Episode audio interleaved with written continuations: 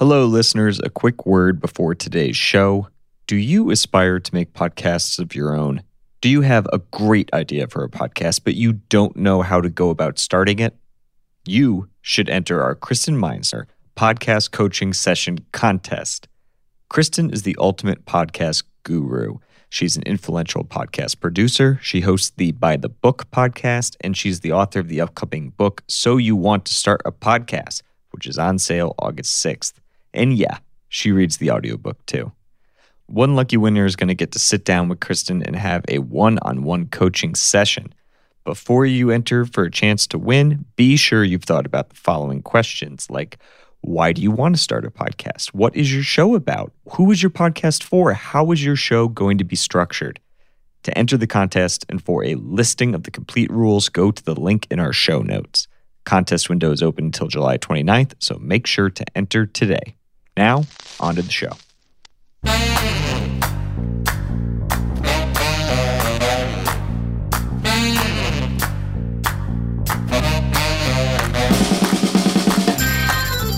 Hello, audiobook fans. Welcome to another episode of Harper Audio Presents. Today's episode is focused on one title, a new collection of essays called Nice Try from comedian, writer, and author Josh Gondelman. Josh Gondelman is an accomplished stand up comedian. He's won Emmys, a Peabody, and many more awards for his work as a writer on Last Week Tonight with John Oliver. And he is currently a writer slash producer for Showtime's Desus and Mero. But beyond the accolades, Josh Gondelman is an incredibly pleasant person to talk to, as you'll hear in our interview today. Josh is so inherently nice, and maybe because of this, he's had his share of last place finishes in his life. In Nice Try, Josh celebrates a life of very good intentions and very mixed results. Josh sat down and talked with me about what it's like to bomb on stage, his time as a teacher. We got into the nitty gritty of 90s movie soundtracks and so much more. He is also the first guest to dive into a new segment of ours, a mysterious batch of odd questions called the grab bag. Let's get to the interview with Josh. So, Josh, the, the first thing I want to talk about is that the last time I saw you at ALA, uh, you were signing books for people, and one of the people who was signing or who took one of your signed books realized in like mid signing that you were their SAT tutor. She, yeah, that was so fun. I think she came over knowing that. I think she, because okay, she yeah. doesn't like even work in, like, she works for a different publisher or something. Mm-hmm. It was just like, oh, I have to go over and talk to Josh because he was my SAT tutor. Like, she saw my name on the thing, and was like, wait a minute, which is SAT so tutor? nice. Yeah. yeah, it's like, it's so wild because I haven't tutored in uh, five years, like mm-hmm. five plus years. And I've been, you know, writing and, and performing full time. And so the the last crop of people I tutored from the for the SAT are finished with college, which is that's a little bit overwhelming. But what's even what that really made me think about was I haven't taught preschool in eight years, and when I used to, I taught from full time from 2000, you know, fall 2007 through summer 2011. Mm-hmm. So the kids that I taught who were like turning five in 2008 are now 16, which is like, that is truly mind blowing. like the difference between 17, 18, and 22 is yeah. like, that's significant obviously. Like they've developed uh mentally and so you know they've mm-hmm. socially so much. They've gone through so much. That that sounded like weirdly like gross old man to be like no yeah. so much. Really, really like, lean into they've, it yeah. they've gone through so much. What i mean is what you changed so much from age 17 to age 22 but that's nothing compared to the change you go through between five and 16. It's like un, you're an unrecognizable person often. Yeah. Which is so, that's like, so that when when she came up to me and was like, "Hey, you were my SAT tutor," and I was like, "Whoa!" And uh, I think she went to she I forget where she told me she went, but I was like, "Oh, good, I did my job." it was it was a reputable school. Yeah, yeah, yeah, yeah, yeah, yeah. She wasn't like, "You were my SAT tutor," and honestly, I just realized uh, reading wasn't for me. Uh, I just want to say that that was like my favorite thing that I've ever seen happen. It was so signing. sweet. It really made my day. Does that kind of thing happen to you a lot? Are you like the the Robin Williams and Dead Poet Society of SAT tutors? Is that like your identity? I occasionally will hear from students who I worked. I think I performed at a at a school one time doing stand up and a student came and was like, "Oh, hey, so good to see you." Like you tutor and it's like so that's it's really nice. I don't hear from them that often. Um I think especially because like at the time that I work with them, right? They're kind of like older children. Yeah. Or the time that I worked with them. So like if I'm working with a, ju- a high school junior who's 16, 17, and we and all this stuff is usually booked through their parents still you know the scheduling of it mm-hmm. um, i didn't have that many clients i'm sure people have clients that they text with directly but that because i work through an agency that didn't happen so it was always i felt like that's probably kind of a barrier to breach um, of like going from okay we work together you're an adult and i'm a kid and i two months later i get my sat scores back and it's like what am I, if I was 17, I would be like, oh, I've got to get this guy's email address and write him a note to tell him how I did or where I'm going to school. It just feels like I was probably so far in the rear view by then. Everything like happened so much and so fast. Yeah, in, um, it's a particularly stressful time. Anyway. Yeah, totally. Like, yeah, but there's there's like a couple families that'll still reach out every once in a while, and and it's very cordial, and I appreciate it. And there's still a few. I tried to have better boundaries as a tutor than I did as a preschool teacher. Weirdly, mm-hmm. because as a preschool teacher, it was only the parents that would be in touch. You know what I mean? That would be in touch. And so I I think I had a couple of the parents that I was Facebook friends with and still am. But when I was tutoring, I tried to like keep everything very separate because the kids like had their own, you know, they were probably all on Instagram. Yeah. And I was just like, well, I can't be a part of this. No, that makes perfect sense. I would love to not. um so the book is Nice Try. Yes. And I want to know what the impetus for creating the book was. Sure. So I had co-written a book with my friend Joe Berkowitz that mm-hmm. was kind of like a humor book, like humor section. Like you see it and you're like, ah, jokes. And the, I, I really love essay writing and I really loved the experience of writing a book and I kind of settled for a little while after that and we settled in and was like what do I really want to put out in the world what kind of thing what's the the overall thematic uh, tone and energy of this book that I want to um, create. And so it took me a little while to really feel out. Oh, I want to spend two plus years from from uh, conceptualizing it to uh, you know the the whole push into mm-hmm. the world.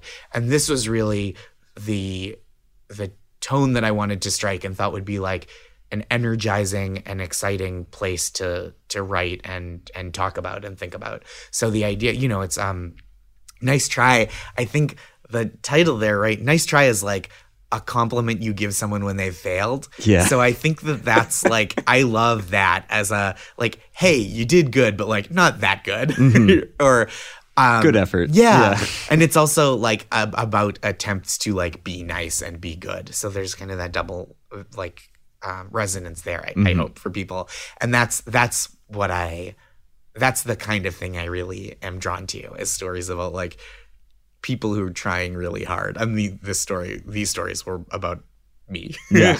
In in writing about yourself, um, um, I wonder, was there any particular story that was most difficult to write, or or hmm. maybe didn't almost didn't make it in for that reason? Ah, oh, interesting.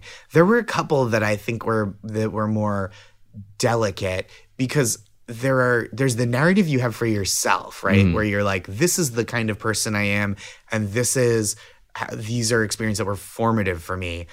But once you start telling that story to a broader group, I think there are more considerations in play. Yeah. Like you have to nod to other people's experiences a little more and um especially when it's a a book rather than like I do a lot of stand up comedy mm-hmm. and I adore and you get a little more leeway to in your own telling kind of be a dickhead and especially because this book is not about me being kind of a dickhead it's about yeah. like trying to do good so I think I had to really there so there are a couple stories that stories that involve other people um people in my life and like um, and sensitivities to groups of people that I, I really um, tried to make evident that I'm I'm being considerate of like this is my experience and I understand that these factors and this kind of privilege informs it mm-hmm. and that I understand that this is not everyone's experience. So like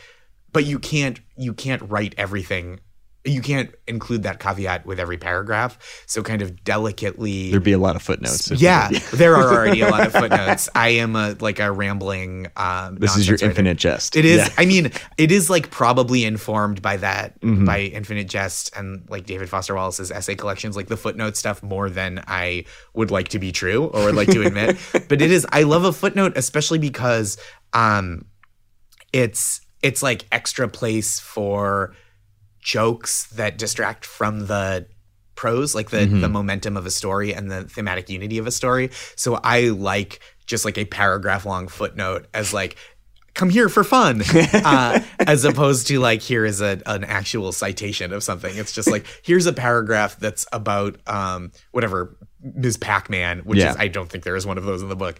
But oh, like that's too bad. I know. Yeah. I wish I had. Next but, one, yeah. Yeah, that's my next my next week is predominantly about Ms. Pac-Man. it's kind of a, a, critical gender analysis of of Ms. Pac-Man. Mm-hmm. Um, but they so I, I think that's like a very fun which is like also very infinite jest, right? There would be there would be like pages long end notes yeah. that were just or more or less fun that were like things that were to disrupt the reading experience mm-hmm. and also be be like this is this brings out the theme in the characters but you it is um it's a little it would be arguably more distracting to just include in the text. Yeah. Oh, absolutely. It would be probably unreadable. Yeah. At that point. Yeah, yeah, totally. And and so this is like some of it came from me. Some of it was like, oh, this is like a fun thing that I like to put as like a, a cute little aside. And then some of it was uh, my editor Stephanie being like, this is unnecessary in the body of the story. You can put it in a footnote. And me being like, I am so grateful for your insight because mm-hmm. this that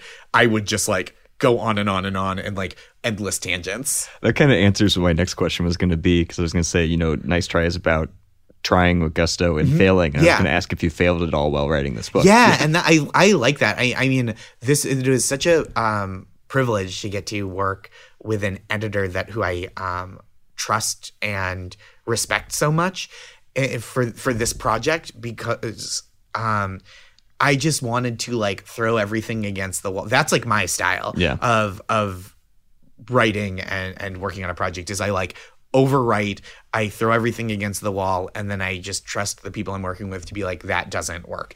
Uh, not all of it, but like, yeah, you know, yeah. oh, this thing isn't doing it for me. Either make it better or get rid of it. And I, I think I probably put a lot on her it to, uh, in terms of like, you know, the the manuscript. There's thousands and thousands of words that just like got axed from within essays, like entire several entire essays that got cut for either thematic redundancies or just like they didn't quite get to the place that where they stood up with the rest of the collection. Mm-hmm. And like I'm always super glad to hear that. And sometimes I'll be like, "Oh, but I like this one. Like what what are your what are your specific qualms with it?" And then I'm always happy to like go, "Oh, yeah, you're right." You yeah. know, if if I cede the, uh, I, I withdraw my complaint.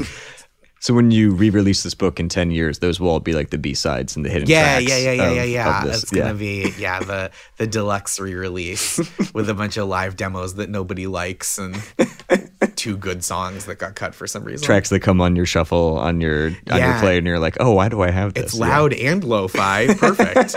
That's exactly what I want from Weezer or whatever. That's what I was thinking too. I was thinking of the the, blue album. the blue album. There are a couple of really great ones on, on the, blue album. Right? Susanne, Jamie. okay, Jamie is. Oh, I, am sorry. Yeah, Susanne. I I don't know. is on know the album the, proper. Maybe I think no. it was just on the Mallrats soundtrack.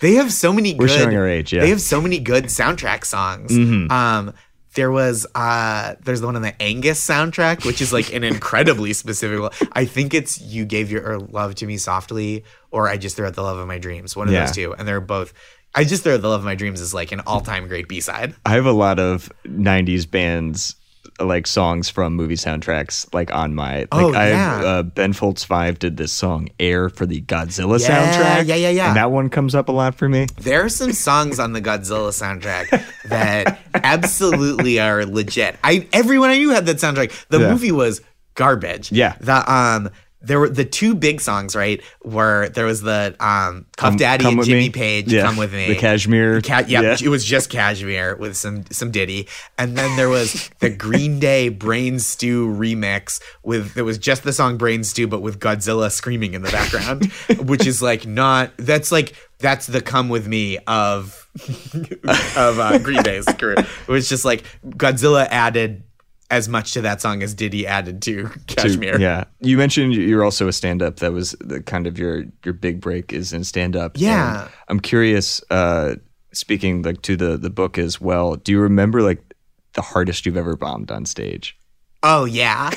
What was that? Yeah, like? yeah, yeah. I mean, there have been several. I like did so badly for several nights in a row in Atlantic City that I got fired midweek. And Atlantic City's hard though. I mean, I'm not a stand-up, but like I was, being a patron of Atlantic City, I mm-hmm. realized we're not in the best like mindset. I, I, don't think it was ideal for what I do. But the worst, I think the worst I ever bombed. I, I think I've told this story some places before, mm-hmm. but I, I, love it. I was opening a, an, a, a friendly acquaintance of mine from college was working in an agency, and the agency represented Judy Gold, who's yeah. like incredibly funny, uh, super accomplished stand-up comic, and she, my my my friend had said, "Hey, I can get you this gig if you if you're interested. I have to book support for Judy Gold's little theater show. Not little, that sounds like jargon. but she was working in a small theater. Yeah, yeah, yeah. A couple, a few hundred people, which is like still very difficult to fill a 300 fill a 300 person theater with audience that wants to see you. Mm-hmm. So uh, I was already very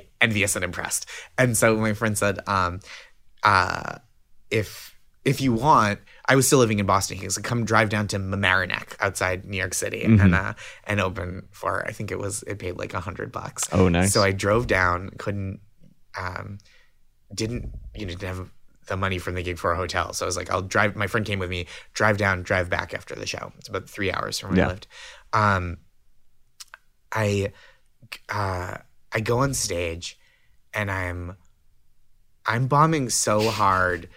I thought it was gonna be like right in my wheelhouse. I was like, it's a theater. People will be paying attention. Mm-hmm. I'll, I'll, it won't be too dirty. I, I don't want to like, you know, I don't want to rock the boat. Yeah. So I won't be too dirty. And I'm just I'm just eating it. And it's not totally silent, but I was in like a 250 to 300 person theater and it felt like there were maybe 25 very enthusiastic people oh in the whole place. Yeah. And that's what I thought the population of the room was. I was like, oh, maybe they just haven't got here. Maybe they're missing the opener. Like if you're going to see yeah. a punk band and yeah. like, oh, there's six other bands that are going to play for 20 minutes before. maybe they were, maybe they're doing that. Maybe the Jews of Westchester County or whatever county we're in were, were doing that.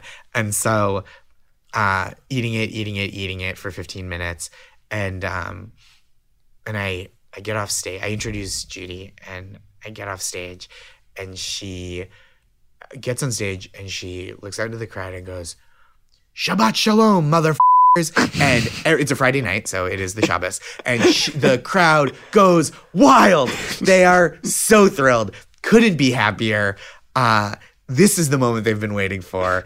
And Judy destroys for an hour and a half. But I remember thinking when I got off stage, my brain just doing its best to protect me from me when uh, when I got off stage, I thought maybe the rest of them just got here. that's probably what happened. Yeah, yeah, they filed in late. There was a, like a long line. The ticket taking like boop thing just wasn't working. so there's a, a back a backlog of people. Um, if readers take away one thing from Nice Try, yeah, what do you hope that is? Oh. They're not allowed to take away anymore. Just one. Um, I the the number one thing I hope is that they feel like oh, what a good time that was. Like I really enjoyed the the time I spent in this book. Um, that's like truly the number one thing. If I could pick two, which is against the spirit of your question, that's okay. I'll allow but it. I am yeah. hijacking it.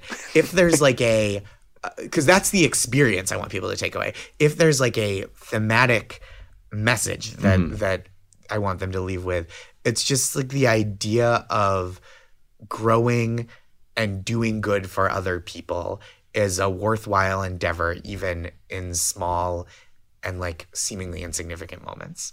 That's really sweet. Thank you. I like that a lot. And that also leads to I know you you've garnered a lot of nicknames in the world of comedy, like along the lines of who is he? Uh, why is he here? the guy before Judy Gold. The guy before um, Judy Gold. The they're always along the lines of like the nicest guy in comedy. It's very sweet. It's like a very How do you lovely, feel about that? It's a very. Do you love it and hate it? I I don't hate it. I yeah. think it's like very. I I feel sometimes there is a pressure to live up to it, mm-hmm. and, and and that's I think part of the book is like the idea of being nice is not always sufficient. So it's not that I ever am offended when people think that I'm nice, but it's yeah. also like I aspire to have more good qualities than that. But I think it is nice. Um, it's lovely to have any kind of warm, positive reputation at all. I think there's like there there was so much of the time I was doing comedy that I had no reputation. you know, where people I was the guy before Judy Gold that yeah. like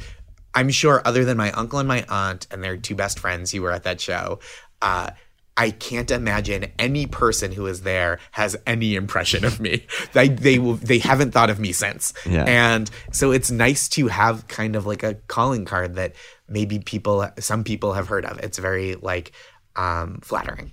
Do you find that being nice all the time, which I also like agree having met you a few times now, is that you are incredibly nice. Thank is you. that something that comes 100% naturally to you? Do you have to work on it? Like I, where's the where's the dial line? I think I was kind of like by constitution and by raising uh, you know by um by nature and nurture, I'm a, like kind of a polite, upbeat get alonger. Mm-hmm. But I do think there are moments where I have to like coach myself a little more. like I um you know, it's always like it's one of those things where I'm very understanding um and and like people who work in customer service are people and their jobs are thankless. Like yeah. it is so rare that that I think that pro- my guess is that people who work in customer service here like, "Hey, you know what? This was a difficult situation and you really like helped me out of this jam and I appreciate it." It's probably a lot of like what do you mean I can't get to Detroit? I have to be there.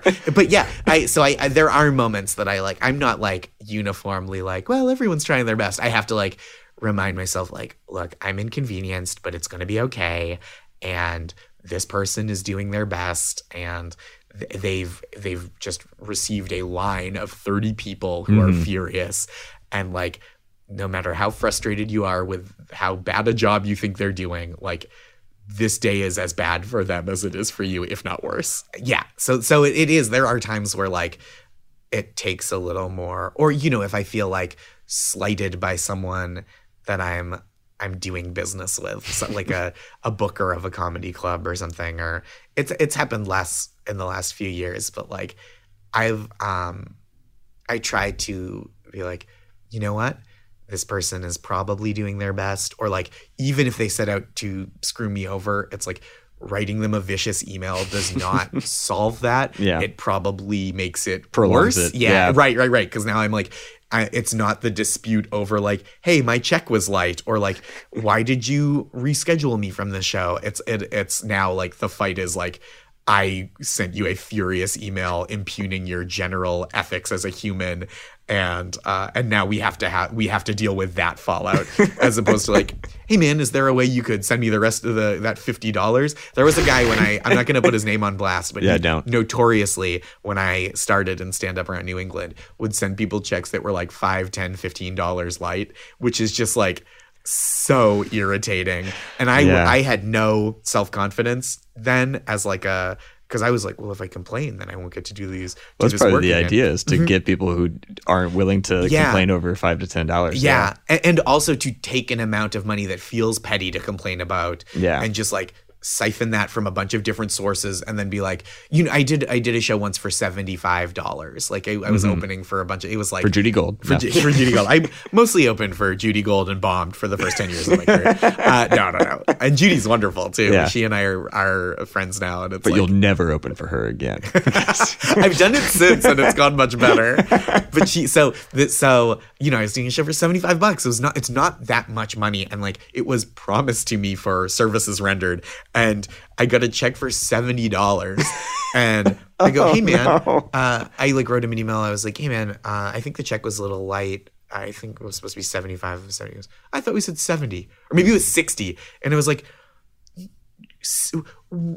nothing has ever been $60. yeah. You know what I mean? Like, what is it? A, a, a PlayStation yeah. game? Right. So it's maybe. just like a weird level of like, no, it's always $75 or like 50 or 100. It's always like $25 increments. I've never had someone try to pay me like, "Hey, can I pay you $82 for this set?" It's like this it's not an hourly wage. It's like pretty there's like a, an industry standard spectrum and it's like $60 what is this? No you didn't think it was $60 i like the idea of the the terms being like weird numbers you would see from like jeopardy bets from yeah from yeah that yeah, guy, yeah. James, that's exactly just like, it. yeah just like inane like numbers yeah, yeah. it's like uh, for this gig you'll be paid a true daily double.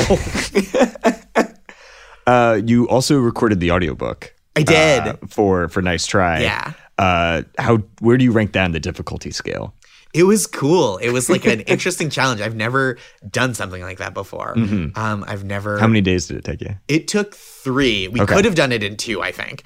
Um, Don't sell yourself short. Yeah. I think we could have. We by the end of the second day, like because we we booked three seven hour days, mm-hmm. um, and so three seven hour days, and day one we probably were there for five and a half hours, and we knocked out almost half of the book. Oh, nice. Wow. That's yeah, pretty impressive. It's yeah. not bad. And I I write like I talk. So there were a lot of like stops and starts and um and Iris who is uh producing was mm-hmm. amazing and she was such a great like coach and both in terms of like encouraging and like guiding me to do better. Um but I think writing in a way that like feels natural to how I sound generally there are sentences that I got to that I was like who wrote this? uh, like not not that I didn't recognize, but I was like, this is impossible to say. Why would I think this is a reasonable rhythm? But it's you know mostly for for eyeballs and, and, and ears rather than like mouths to get their way around. But it was nice. It was like it was it was hard. Yeah. Um, to the the vocal strain i'm a talker as you might have noticed. So like it was not as bad as i had feared and might be. Like i didn't blow out my voice talking or anything. And like i had a pretty steady tea regimen that that kept me uh at, kept me limber as they say.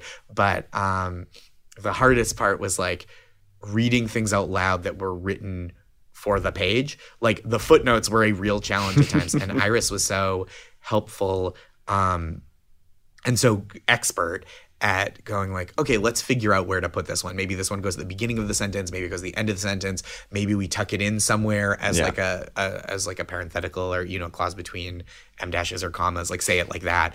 Um, and then some of them we just punted because there's like there was like no way to sneak in like this three word like witty aside yeah. that sounds reasonable. You have a pug right? A pet pug? Yeah. This is the most important question I'm ever going to ask mm-hmm. you. What's more, uh, what weighs more, your pug or your three Emmys combined?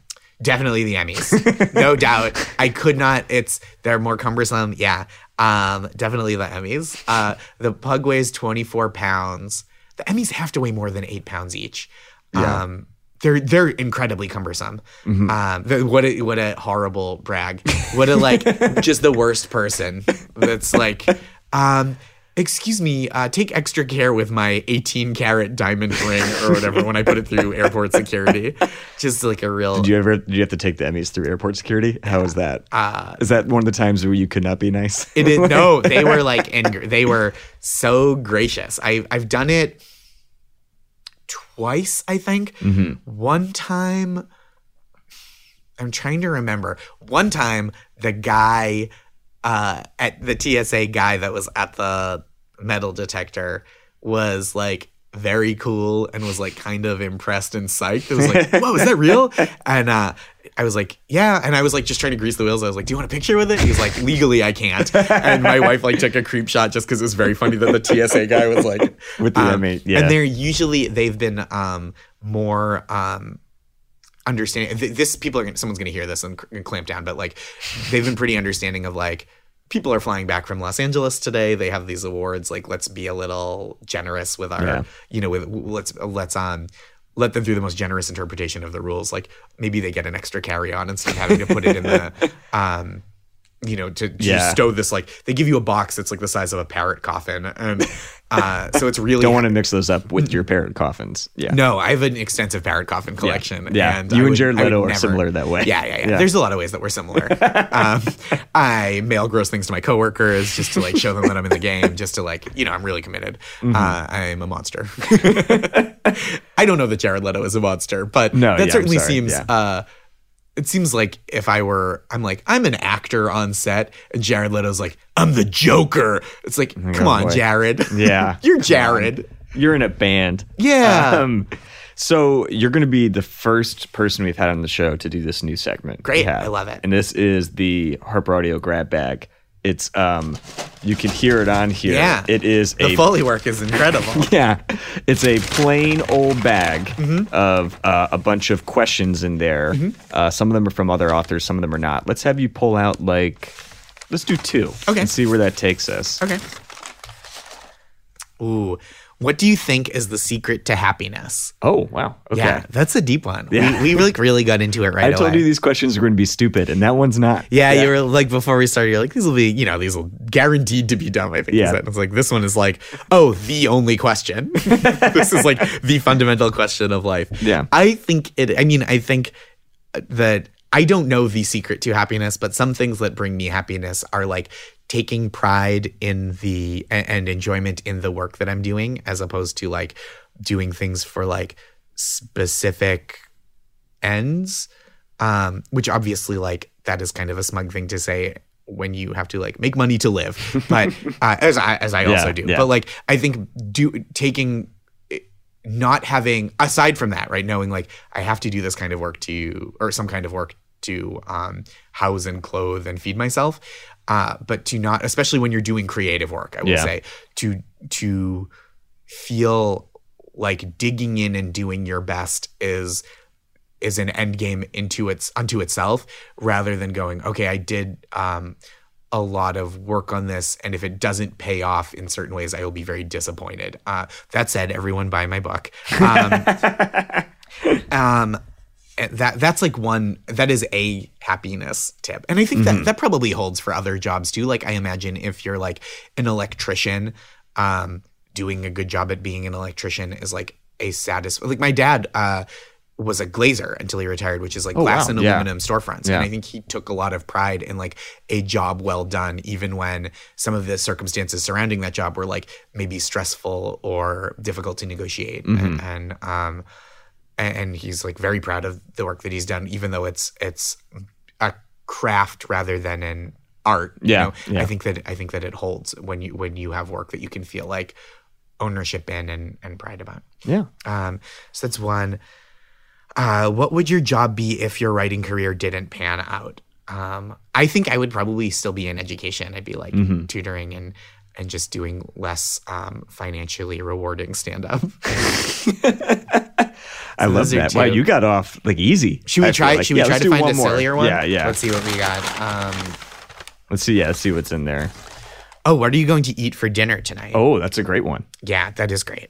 Um, so I am probably I'll probably have something something light with my wife. Mm-hmm. Um, because I don't have to go to a show until late, and I'm working from home later. Oh, nice. Um, oh, you know what though? We might do.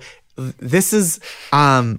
Maybe we'll maybe we'll go out because I'll be at home already and I won't have to like come home from work and then just like scarf something down. So maybe we'll go out because um uh if there is the need in uh 35 minutes from now the Emmy nominations for this year are coming Yeah. out. So if there is something to celebrate, which there may or may not be, Mm-hmm. um uh, then maybe we'll, we'll go out to a little place in the neighborhood and, Oh, and that's have a cocktail. Yeah. I love that. Yeah. Well, Josh, thank you so much for having me. Thank you so much for being here. What and a taking treat. this time. This was great. Thank Awesome. you. Thank you.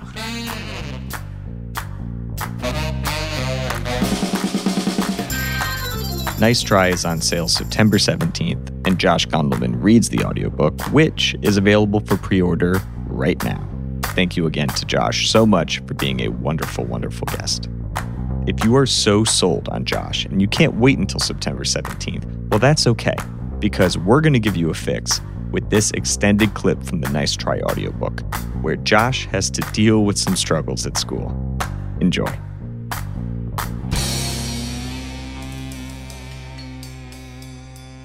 A worthy adversary.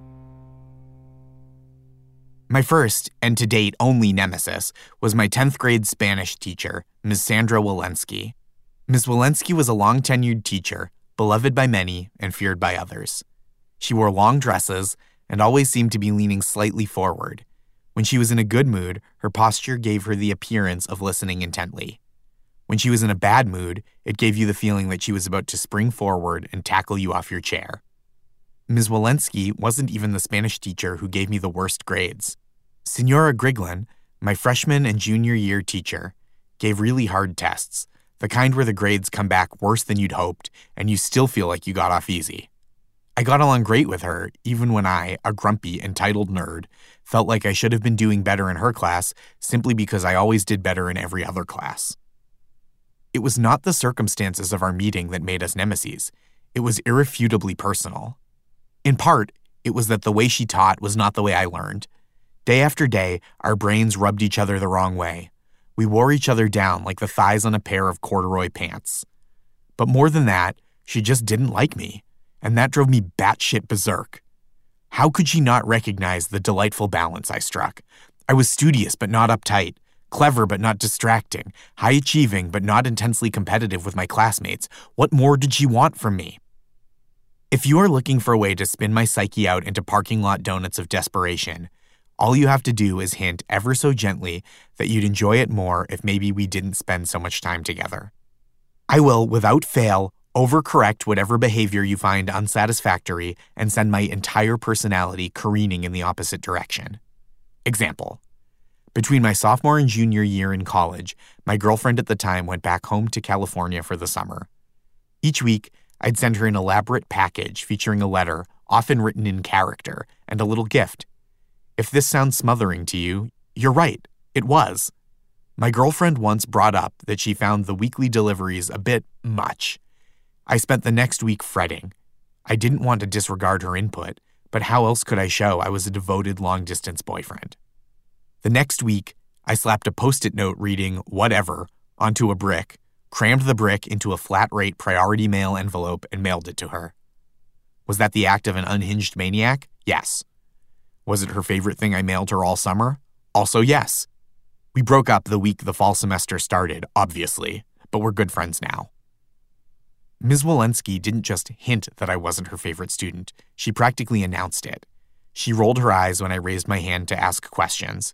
She sighed disapprovingly when handing back my homework assignments. She mocked my answers when I participated in class. Nothing I did was good or right or enough. And when I tried the opposite, laying low in an attempt to skate through our 90 minute class unnoticed, that didn't work either. I wasn't used to being frustrated like this by a teacher, I was supposed to be good at school.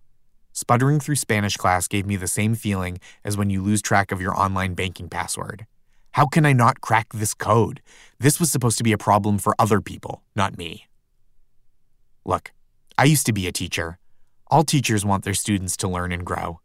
But every teacher also has those kids who, when they're out sick for a day, inspire a silent prayer of gratitude to God or the universe or whichever student came back from spring break with the flu bug that's going around. For Ms. Walensky, I was that kid. I'm surprised I never walked into the classroom to find her sneezing on my midterm exam before handing it to me or rubbing an uncooked chicken breast on my desk. My psychological breakdown began almost as soon as sophomore year started. I could have handled a bad grade or two. Okay, I could not have handled that. But for a teacher to dislike me based on my personality was something I just could not abide. I wasn't always the best student in each of my classes, but I strove to be the most good in all of them. It wasn't that I was a suck up or a teacher's pet. I mean, I definitely was. I just wanted every teacher to think that I was a bright, shining star destined for greatness. Even if I wasn't setting the curve with my test results, I wanted to make the sharpest, wittiest comments during in class discussions and seem like the kind of kid who, if he didn't have an assignment complete, must have had a really good reason for it and also, I wanted to get like the second best grades. Most of the time, my strategy worked. I finished high school fourth in my class, which, please believe me, I have not brought up in at least 10 years. My junior year English teacher, Miss Norelli, who taught Faulkner so brilliantly that she tricked me into thinking I liked Faulkner. I didn't, I just liked her. wrote me a college recommendation so effusive about my potential that I'm slightly ashamed of becoming a medium successful comedian and writer rather than the first Jewish pope or a newly discovered dwarf planet. Not the astronomer who discovered the dwarf planet, the thing itself. Ms. Walensky, however, was neither charmed by my personality nor impressed by my classwork. She had no interest in my clever asides or digressions, and no level of conversational fluidity or grammatical expertise with the Spanish language could convince her that I was a dedicated student. It was worse than getting bad grades. Bad grades reflect poor work. This was about my personality, which I believed at the time to be excellent. Although, almost as upsettingly, my grades in Ms. Walensky's class were also not stellar. From the beginning of the year onward, she gave homework assignments that I found inane, and I struggled to complete them. Tasks like, I want two pages of work front and back on textbook pages 55 through 57. Sometimes the book had practice exercises on the pages she assigned, but she directed us not to focus too much on those. Other times, she would point us to a table of contents, the title page for a new chapter, and a list of 10 vocabulary words. What do you want us to do? we asked at first. Whatever you want, just make sure it's two pages, front and back. At first, I did my best to complete her busy work. I wrote practice sentences with unfamiliar vocabulary words. I did the exercises the textbook editors prescribed. I was used to putting in the effort with assignments that I found challenging, except trigonometry, fuck triangles, and fuck their whole crew. Fuck cosines, fuck sines, and especially fuck tangents. And coasting through on tasks that were easy. I wasn't accustomed to education as an exercise in volume of work done, but it was my homework, so I did it. Because I wanted to be the most good. Then, gradually, Ms. Walensky stopped checking our assignments, and I lost my goddamn mind. I'd spend two hours staring at the pages of my textbook and free associating to fill the blank pages. I would have liked to show you the turtle. She would have liked to give me the tomato. We would have liked to throw them the chinchillas. It quickly grew repetitive and incoherent, like the verses of a Red Hot Chili Peppers song. And then to show up in class and have the teacher not even validate the effort? Screw that. I wanted to stand up on my chair and display my work to her like Rafiki presenting Simba on Pride Rock. Do you see this? Do you see what a good kid I am? Gaze upon my works and, I don't know, put a little check mark on top of the page. I complained about my situation to anyone who would listen my parents, my classmates, friends at other schools with no frame of reference. She just doesn't like boys, said my friend Kate with a shrug at play rehearsal in response to my lamentations. Kate was a year ahead of me and was in her second consecutive year of Spanish with Walensky. She was one of the teacher's favorites, a hardworking student with a studious disposition. Her words brought me some comfort. Maybe it wasn't me. Maybe I was being prejudiced against because of my gender. What a relief. And as a high school boy, I probably deserved some level of skepticism and distrust. Just do the work and you'll be fine, Kate assured me. Still, over time, I let my work slip.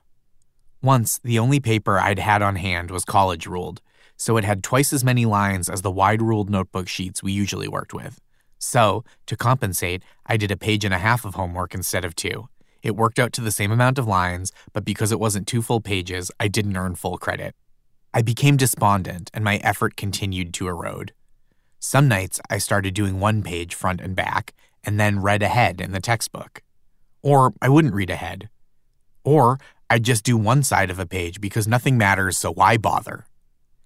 My final breaking point came in our last Spanish class before winter break. Ms. Walensky had prepared a lesson on holiday traditions around the world. Does anyone know how mistletoe was originally used around Christmas she asked the class. I raised my hand. Well, back in the day, if you didn't like someone, you'd take a little mistletoe and sprinkle it in their eggnog, then boom, I joked, caught up in the holiday spirit. Ms. Walensky stared at me, revolted, the way you might look at a dog cleaning its butt with its tongue. I know you can't help it, but you disgust me, her face said. Why would you say that? she replied. No. Mistletoe was burned as part of a pagan ritual, it's poisonous. I bet you didn't know that, she said. Of course, I had known that. It was the entire premise of my joke. You'd use the poison berries to murder someone with their festive holiday beverage. It wasn't a great joke, but I still stand by the fact that it makes logical sense. When we came back from break, things continued to deteriorate. My every attempt to participate in class was met with withering stares. She responded to any question I asked as if I'd raised my hand and commented, Excuse me, I need to go to the bathroom, but I forgot how and where to do that. The attention I paid to my Spanish homework continued to diminish. I had other things to do, and I was learning the material. Why waste my time on something I'd never get credit for anyway? But my teacher's personal distaste for me caused me so much anxiety that I couldn't even enjoy the spite of disregarding her assignments. During one homework check, Walensky was walking up and down the rows inspecting everyone's work. Not whether it was good, whether it was simply enough. I dug through my backpack, desperate to come up with any notes I could show her. She stopped in front of my desk. I handed her my meager scribbling. Where's the rest of it? she asked, knowing the answer. That's all I've got, I said quietly. Well, that wasn't the assignment. I think I'm having trouble figuring out how to complete the assignments to your specifications, I replied, completely worn down and desperate to figure out how to fix things. Is there any way I could come in after class and talk about how I could do better? She laughed, which felt unfair because I had said some very funny things in her class, and that was not one of them. The year is more than halfway over, and now you want help on your homework? Yes. Well, no, she replied, and that was that. I saw Kate at play rehearsal that night. We were chatting backstage, waiting to rehearse a scene, when for once she brought up the topic of Ms. Walensky's Spanish class. Kate seemed to have a new insight, but she was reluctant to share it. So, she began. I think Walensky was making fun of you in my class. She brought up someone wanting homework help this late in the year and started laughing. At that point in my life, I had very little professional experience in any field, but a teacher shit talking a student to her other classes struck me as profoundly unprofessional. Over the course of the year, my parents had noticed my slow descent into madness, or in Espanol, locura. In part, they saw my increasing frustration as I tried to conjure up each night's two pages, which was really four pages, and yes, I will still die on this hill, of verb conjugations and sentence constructions engineered to showcase vocabulary words. The other, larger part of my parents' awareness of my stress was aided by my complaining. During this period, I complained a lot. I mean, also, I complain a lot now. Not in the sense of, I'd like to speak to your manager to lodge a formal complaint. The complaining I like is the good old fashioned love of the game kvetch, as my ancestors might have called it. It's very satisfying and even soothing when done right, like scratching a mosquito bite. There's an art to it, a delicate balance. You have to go hard enough that the itch gets taken care of, but not so hard that you make the initial problem worse. By the time winter break ended, I'd long passed the point of no return. My spirited trash talk had tipped, irreversibly, into the realm of sincere despair. I shuffled through the house, practically gnashing my teeth and rending my clothes in dread. My mother, very generously, offered to talk to the principal on my behalf, which felt like a big deal.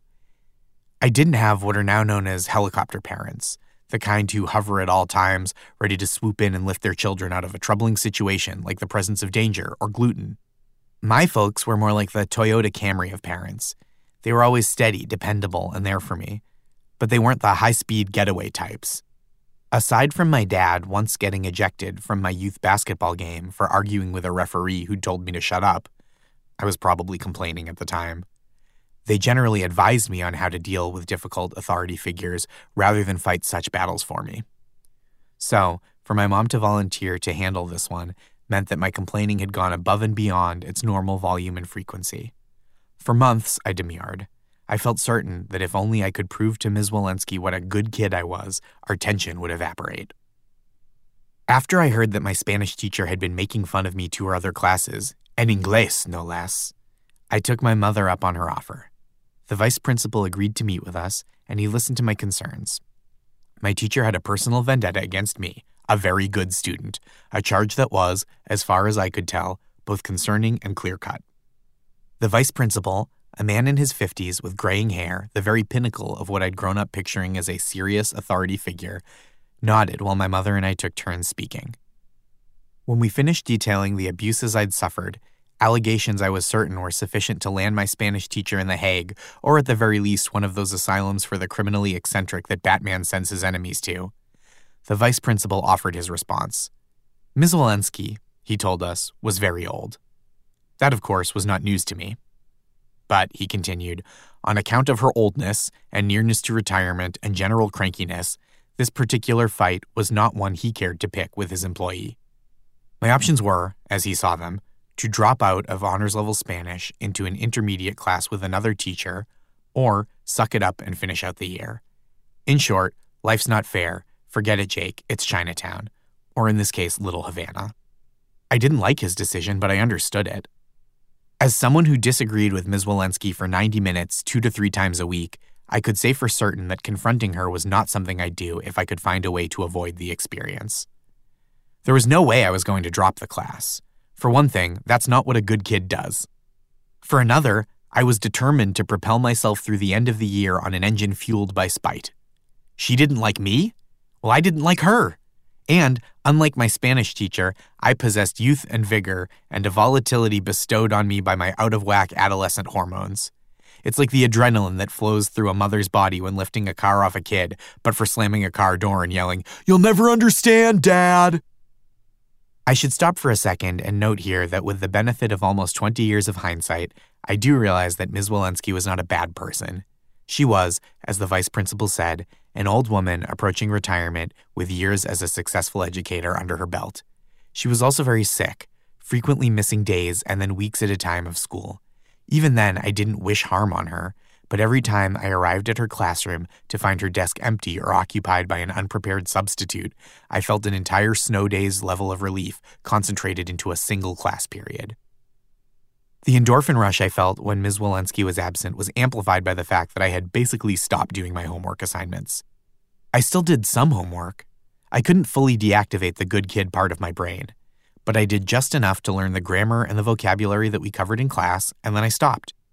I figured that if I was getting scowls and reprisals for doing 90% of my homework, it couldn't get much worse if I dropped it down to a breezy 25% completion rate. What would Ms. Walensky do? Force feed me mistletoe?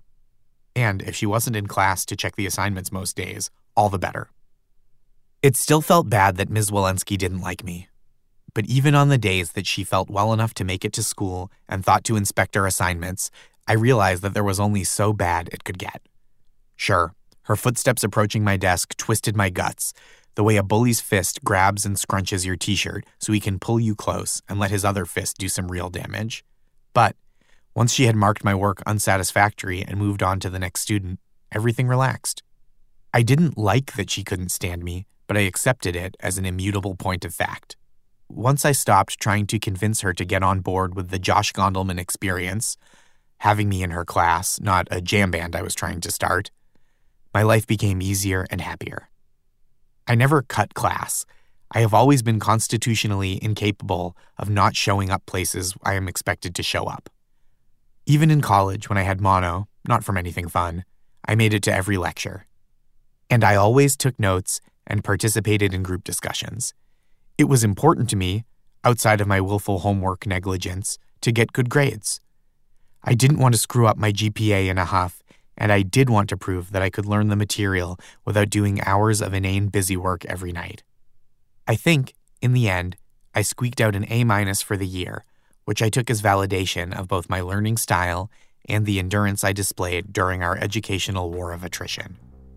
And the sweetest part of that grade, I knew how much she hated to give it to me.